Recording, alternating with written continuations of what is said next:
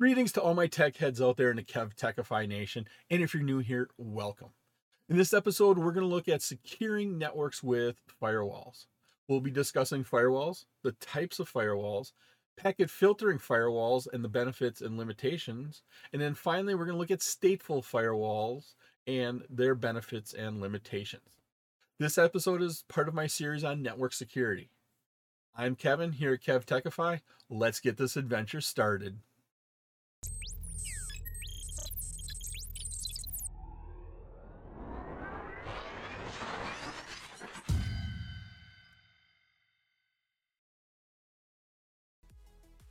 All firewalls share some common properties. Firewalls are resistant to network attacks. Firewalls are also the only transit point between your internal corporate network and external network because all traffic flows through that firewall. And then finally, firewalls enforce the access control policy. What you're allowing in and out of your network, what traffic you're going to allow to certain destinations or that originated at certain de- destinations. There are a couple different types of firewalls, and each of those different types have benefits and limitations. Here are some examples of, on how you could set up your firewall to protect your network. First one, first thing here is you have to have allow statements and you have to have deny statements. Some examples of what you could allow here is the first one here allow traffic from any external address to get into the web server. You're hosting your own web server, it's an e commerce site. Your customers need to come there and put orders in. Your business partners need to update information about when shipments will arrive if you're like a manufacturing company. Allow access traffic here to your FTP server. Once again, maybe you're sharing out some files with your customers or your business partners that they need to get some information from you. We're going to allow SMTP traffic, Simple Mail Transfer Protocol. We're going we're going to allow mail to come into our network from the outside. We're hosting our own internal email server, and so we have to let that traffic come in through the firewall. And then allow traffic to internal IMAP server. IMAP is another way to check your email. So once we're allowing that IMAP traffic to come into our network. Then we have deny statements. Here we're going to deny all inbound traffic with internal IP addresses. So any traffic on the outside that has our internal addresses, we're going to deny that because all traffic with internal addresses should start on the inside and not have to go all the way through our firewall. The next one here, deny all outbound traffic to server from external addresses. So deny all inbound traffic to to one of our servers from external addresses. We don't want our servers to be directly accessible on the internet.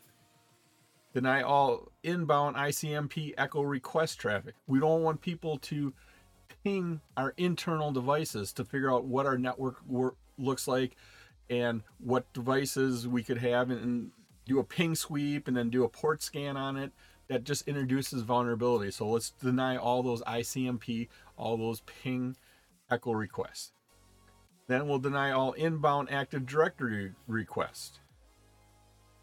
If you're using Active Directory, you should be internal to, to your company, and nobody from the outside should be connecting into your Active Directory. Now, if you do have people out on the road, salespeople, uh, management working from their home offices, that's where you'd use a VPN but there should be no outbound or inbound Active Directory traffic from the internet coming into your company. Deny all inbound traffic to our SQL servers. The SQL servers are feeding internal processes. They shouldn't be accessible from the outside. And then also deny all Microsoft domain local broadcasts. Microsoft and their domain and Active Directory, they send out local broadcasts on your local area network, your internal network. Those should not originate from the outside, so you should deny those.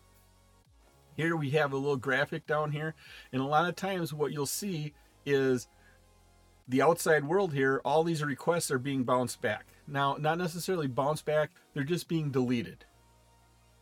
But you want some traffic to come in. Remember, we had on the left side, we had four allow statements what we typically talk about is punching a hole in the firewall. We punch this hole Here's the hole, and that hole is set up for one of these allow statements to go through our firewall. So a lot of times you'll hear pe- people say, "Yeah, we need to punch a hole in the firewall for this process." And one, th- what this is is request originating starting on the outside, destined for the inside of our network.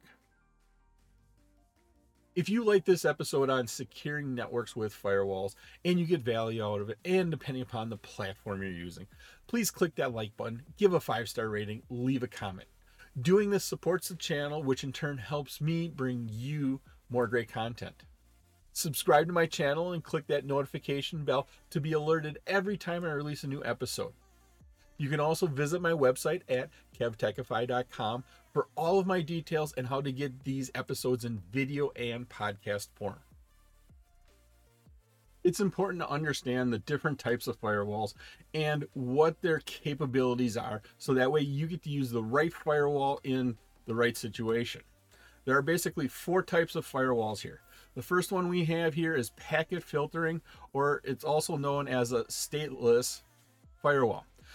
These are usually part of a router firewall. So they install on your router and then it either permits or denies traffic based on layer 3 or layer 4 information ip addresses layer 4 logical port numbers http port 80 they are stateless firewalls that use a simple policy table lookup that filters traffic based on specific criteria so it gets the traffic in looks at it at the table do we deny do we permit it to go through the second type of firewall here is the stateful firewall.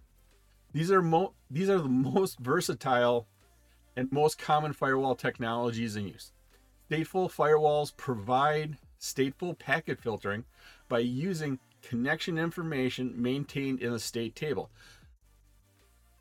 Stateful filtering here is a firewall architecture at that network layer in the OSI model.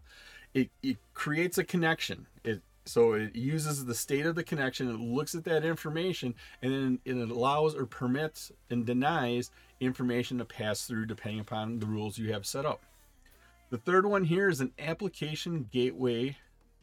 A lot of times people call these proxy firewalls. What these do is filter informations at layers 3, 4, 5, and 7 of the OSI model. Most of the firewall control and filtering is done in software. Now, when a client needs to access a remote server, it connects to that proxy server. And the proxy server has the, those rules of permit and deny set up on them. And finally, we have our next generation firewalls. These go beyond the stateful firewalls by providing integrated intrusion prevention, application awareness and control, upgrade paths to include future information feeds, and finally, techniques to address evolving security threats. When we talk about packet filtering firewalls, once again, we're looking at layers three and four of the OSI model the network layer, the transport layer. And what these firewalls can do is they can look at a number of criteria and then based upon that criteria and what you have set up as a permit or deny statement, either let that traffic go through or delete that traffic. The criteria we can look at here is both the source and destination IP address. So we can look at where is it coming from, where is it going to. If you have a location that is maybe sending you cyber attacks, you could block that location or that block of IP addresses. Destination IP address is where that information is going. You want to block information from going to a certain destination. Then you can specify what protocol you're you're blocking on. What we're talking here is TCP, UDP, ICMP. Then the next thing you can specify and filter on is source port number and destination port number. This is that layer 4 logical port number. HTTP is port 80. And then finally, last thing you can look at here is the synchronize or start packet receipt. You can filter based upon that. Packet filtering firewalls have several benefits. First, they implement simple permit or deny rule sets. Next, they have low impact on network performance. They are easy to implement and they typically are supported by most of the routers out there. Next, they provide an initial degree of security at your network layer, layer 3 in the OSI model. And finally, they prefer, perform many of the tasks of a high end firewall at a much lower cost. On the other side of the coin, packet filtering firewalls do have some limitations. They are susceptible to IP spoofing. They do not reliably filter fragmented packets. So if your packets are fragmented, they could get through that firewall. Yes, they do implement simple rule sets, but because those rule sets are simple, each of those access control entries in your access control list, you have to have a lot of lines in there, and those ACLs can become very complex. And once you have a very complex one, and what I mean by complex is 20, 30, 40, 100 access control entries in one access control list, they become very difficult to implement and then maintain those as you work through them. They cannot dynamically filter certain services. And finally, they are a stateless firewall. When we take a look at stateful firewalls, they also have some benefits and limitations. Now, the benefits here for stateful firewalls, first one here is it's typically a primary means of defense on your network. The second here is it's got strong packet filtering.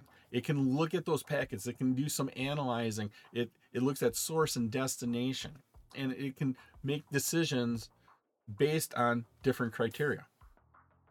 Third one here is improved performance over packet filters. If you compare hardware to hardware, when you do stateful firewalls, you will get better performance than if you did a stateless firewall. Defends against spoofing attacks and denial of service attacks. Once again, remember, stateless is susceptible to IP spoofing. Here we can, here it state stateful once again, stateful, it can defend against IP spoofing attacks. And finally, another benefit here is it's got a richer data log. It logs a lot more information because it can filter on a lot more information. It has access to that, so we can log that information. Of course, there are limitations.